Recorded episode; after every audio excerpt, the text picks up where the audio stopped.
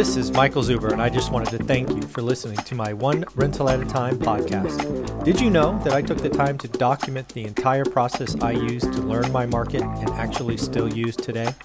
I released it as a one hundred ninety-nine dollars online course via Teachable, and it is called How to Get Started One Rental at a Time. With that, you get access to my private Facebook group and can join our group mentoring calls every Saturday at nine a.m. Pacific. You can find it on my website at one rental at a time dot com. Now on with the show. Good evening, folks. How are you doing today?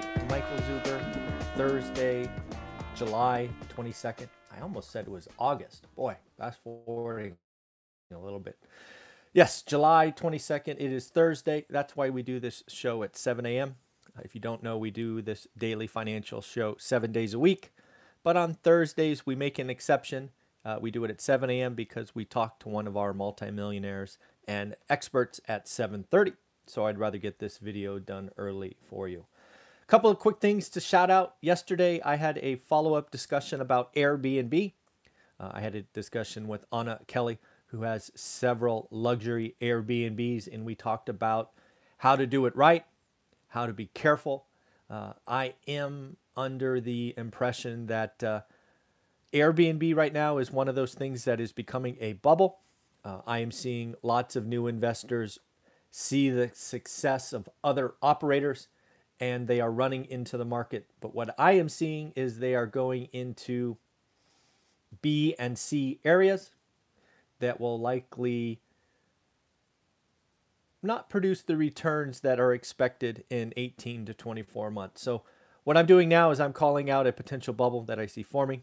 I do see it running for another year or so uh, with the demand for local travel. Uh, but be careful. Uh, make sure you watch Anna Kelly, who has several luxury Airbnbs, and talk about the do's and don'ts. And then yesterday, I did a live stream that I was very excited about in the afternoon. I don't normally do afternoon sessions. Uh, however, uh, we got some forbearance numbers, and they are ugly. They are ugly for anyone who believed the talking heads on YouTube who have little to no real estate experience. If you think back a year or so, they were all telling you that this big wave of foreclosures and short sales and deeds and liens and all of these things were coming. And I tried to push back against that wave, but it was hard. Negativity sells, and lots of people were watching them. But I just wanted to go over with you how ugly the forbearance numbers are for those supposed YouTube experts. First and foremost, twenty-three point two percent of all folks in forbearance never missed a payment. As I told you back at the beginning, it was frankly very easy to become part of the program. All you had to do was log into a website, check a box, and you were in the program.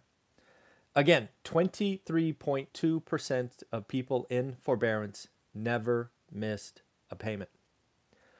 twenty-eight percent, so just over a quarter of folks are already out of the forbearance and they had something, some parts of their loan deferred. Remember, as an experienced real estate investor, somebody who looks at the market every day, I told you the difference between this time and last time was stark, and banks were not going to repeat the mistake. Last time the word was strategic default. Banks were not easy to deal with. So borrowers said, forget it, take the house, strategic default. Today, banks said, you know what? We're not doing that again.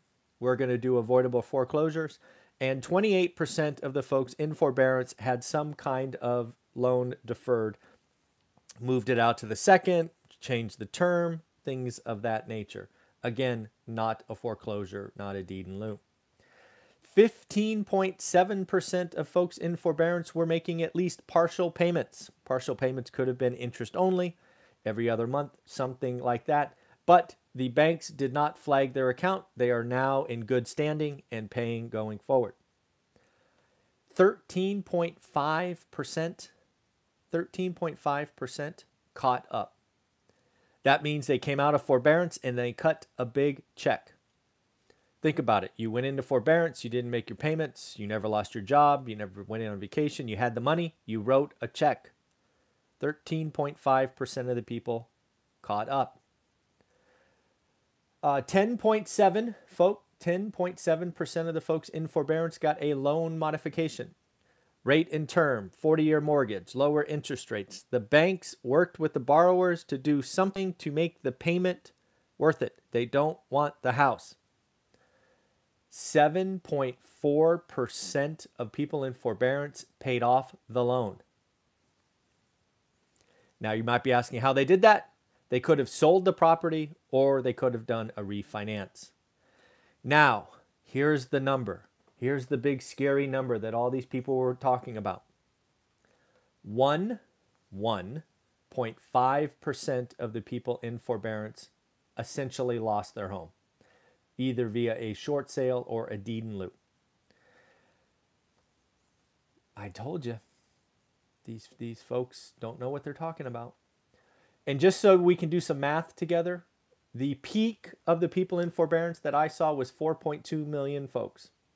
We take that times one point five, that means a whopping sixty-three thousand homes are going to be lost to short sale or deed in lieu. That is a drop in the bucket when you think about all the cities, all the states, timelines, things of that nature. The thing that gets me excited about all of this is what I've been preaching with One Rental at a Time, is to now is the time to do the work. While I have never called for a crash, I am calling for a slowdown. Real estate is slowing down right now. Inventory is building. Buyers are taking the summer off. If you are a real estate investor, now is the time to do the work and look for that motivated seller. I was going to do this at the end, but I will do it right now.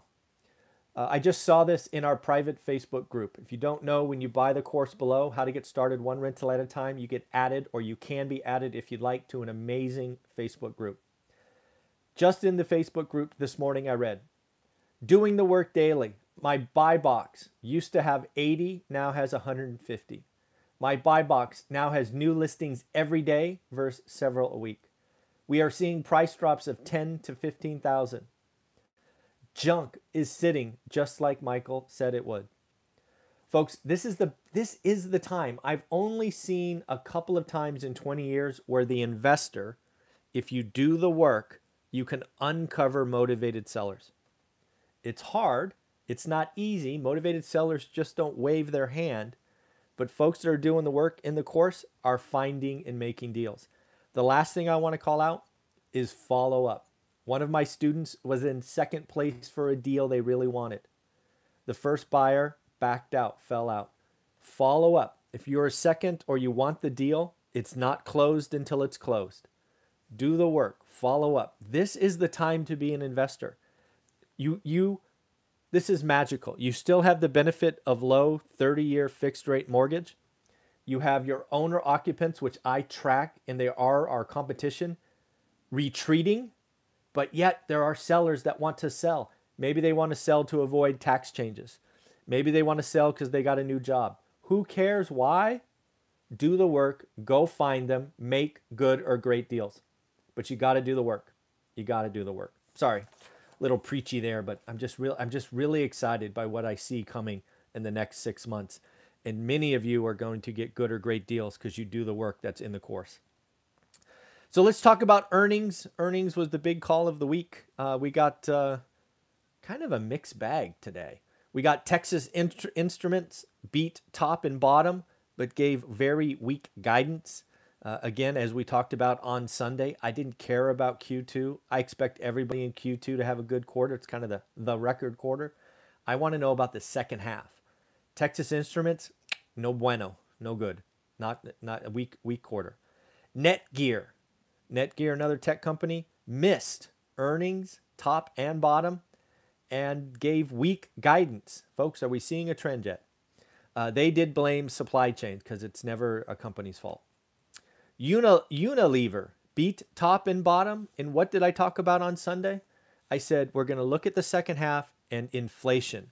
Unilever is like, dude, these commodity prices are nuts. We're going to lose. We're going to make less money. Right now, what I'm seeing in Unilever's report is they are choosing to absorb the cost in gross margin. Uh, I expect them to reconsider that decision in Q three. uh, and they will be raising prices like others are doing already. Think Coca-Cola yesterday, right? Coca-Cola said, dude, aluminum's more expensive. The commodities in the, the in what goes into a soda more expensive. We're raising prices. Whirlpool, this one was interesting. It beat top and bottom and raised, right? They see strong consumer demand heading uh, into the second half. I don't know. When I think of Whirlpool in comparison to Sleep Number and uh, Harley-Davidson, again, all kind of all kind of uh, K-shaped recovery, right? The top of the K-shape, all consumer luxuries, although Whirlpool kind of mixed bag, but I don't know. I think I think the top end of the K-shape is not as strong maybe as Whirlpool is saying. D R. Horton beat top and bottom and raised, but their stock got hit this morning. I need to look into that one. I'm not sure. They may have said something in their earnings call that I missed this morning. Crocs beat top and bottom and seeing strong global demand. Good for them. Uh, Las Vegas Sands. Ooh, missed top and bottom, uh, but they are trying to sing a good song, uh, confident in the rebound of travel. Uh, also, I just saw that Las Vegas has reinstituted masks for employees, not for tourists. Um, so I thought that was interesting. They want to stay open. Domino's Pizza. Man, Domino's is having a run, right? Domino's same-store sales, get this, folks, it's up nineteen point six percent from two thousand nineteen. That is impressive. Uh, Domino's was one of the darlings of twenty twenty. Uh, they are up three point five percent from um twenty twenty. Something else I saw, I don't know if you were aware of this, Canada. Canada's mortgage market, very different than the U S. They don't have thirty-year fixed. Uh, I believe their terms are mainly twenty-five. And most importantly, when you default in Canada, it is my understanding that you are individually um, on the hook. Uh, unlike the U S where you kind of write off the debt, I think in most cases. Uh, looks like Canada has gone the zero down mortgage path or even cash back. Uh, I'm going to have to dig into this a little more. If you are a viewer from Canada, I want to hear from you. If you have any articles that talk about the lending difference, Canada housing market has been on fire. I think only New Zealand is a hotter market over the last decade. Uh, so yeah, it looks like, looks like Canada might be dipping their toe into uh, risky mortgages that ultimately bit the U S in the butt, what, twelve, fifteen years ago. So be careful. Uh, a couple other things. Uh, again, I'm excited because we have been calling this and it's right in front of us right now. The housing slowdown is real. Now is the time to do the work. Every market is different. Some of you are in bubble markets and you should wait. Some of you are in markets that make sense now. Go find a good or great deal. I don't know your market. In two thousand twenty, everything was a good deal. I told you rents would go up, values would go up, everything nationally. Now we're at an interesting time. We've had some, some secondary, tertiary markets run hot, kind of expensive, but we do have inventory coming in bigger cities and we have rents racing higher. This is the time, and don't forget, we've got hedge funds and deep pockets doing build for rent and creating five billion dollar funds. Let them increase your family's net worth. We can be upset about this outside capital coming in, or we can do the work and we can get in and watch all the tides rise. Now is the time to change your financial future. Do the work. Don't guess. Do the work. Uh, so again, mortgage application, this is all of what housing slowdown is happening right now, just like I said would. Mortgage apps down three percent. They're down twenty-three point eight percent from last year. Sales down five percent month on month, down seven percent year on year. New listings are up four percent, just like I told you. Uh, supply is coming, demand is shrinking. Now is the time to look for motivated sellers. I don't know if you saw this, but it looks like the lovely governor of California is inviting the world's homeless to California. Yes, I said that out loud. I can't believe I said that. He is out preaching uh, that, you know, the California dream is real and uh, the homeless should come here. Uh, he is really happy about spending our surplus, our once in a generation surplus on pet projects instead of fixing our freeways. adding rail and other things to help our infrastructure. Uh, yeah, you can't make this stuff up, folks. I'm uh, I'm so glad that uh, he is going to get, um, that the recall is happening. I don't expect him to lose because we're just so deep blue here. But damn, he is doing some bad things. Then we have the fact that the rest of the world is starting to raise interest rate. It is kind of second and third tier countries. Uh, when you think about the big ones, it's U S, E C B, and Japan. They're all clearly on hold. But we do have Brazil, Russia, Mexico, Czech, Hungary already raising interest rates. This just tells me that we've seen the bottom, and most countries, if not all, will be raising sometime in the near future. And again, of course, something I talked about two weeks ago, the debt ceiling is going to become a hotter conversation. Uh, I frankly expect it to be resolved by the Democrats just shoving it through versus budget reconciliation, but it is going to be talked about more and more. And then finally, it is Thursday, so we should talk about jobless claims. Jobless claims were expected to be three fifty. They uh, exceeded expectations at four nineteen. And last week, I think, was raised by like eight eight grand or something. So, again, we want to see jobless claims trend down, kind of ideally below three hundred thousand. We kind of be in line with pre-crisis. Uh, but last week, we did bump up. It'll be interesting to see where that was um, because, you know, we were on a pretty good downward trend. This is a, you know, it's a ten percent, fifteen percent move to the higher. So something to watch for. Again, one data point is not interesting. We look for trends. Uh, we will see if that uh, accelerates next week, and that might be a problem. So again, folks, it's Thursday. You know what that means. We got Jonathan Twomley uh, up at seven thirty, and we also have Dion from Dion Talk at twelve thirty. So lots of fun, to, lots of fun going on today. Um, yeah, do the work, folks. The housing slowdown is real. No crash coming. Forbearance isn't this big bugaboo that's supposed to scare you. one point five percent or sixty-three thousand homes. It's a drop in the bucket. Do the work, do the work, do the work. Bye.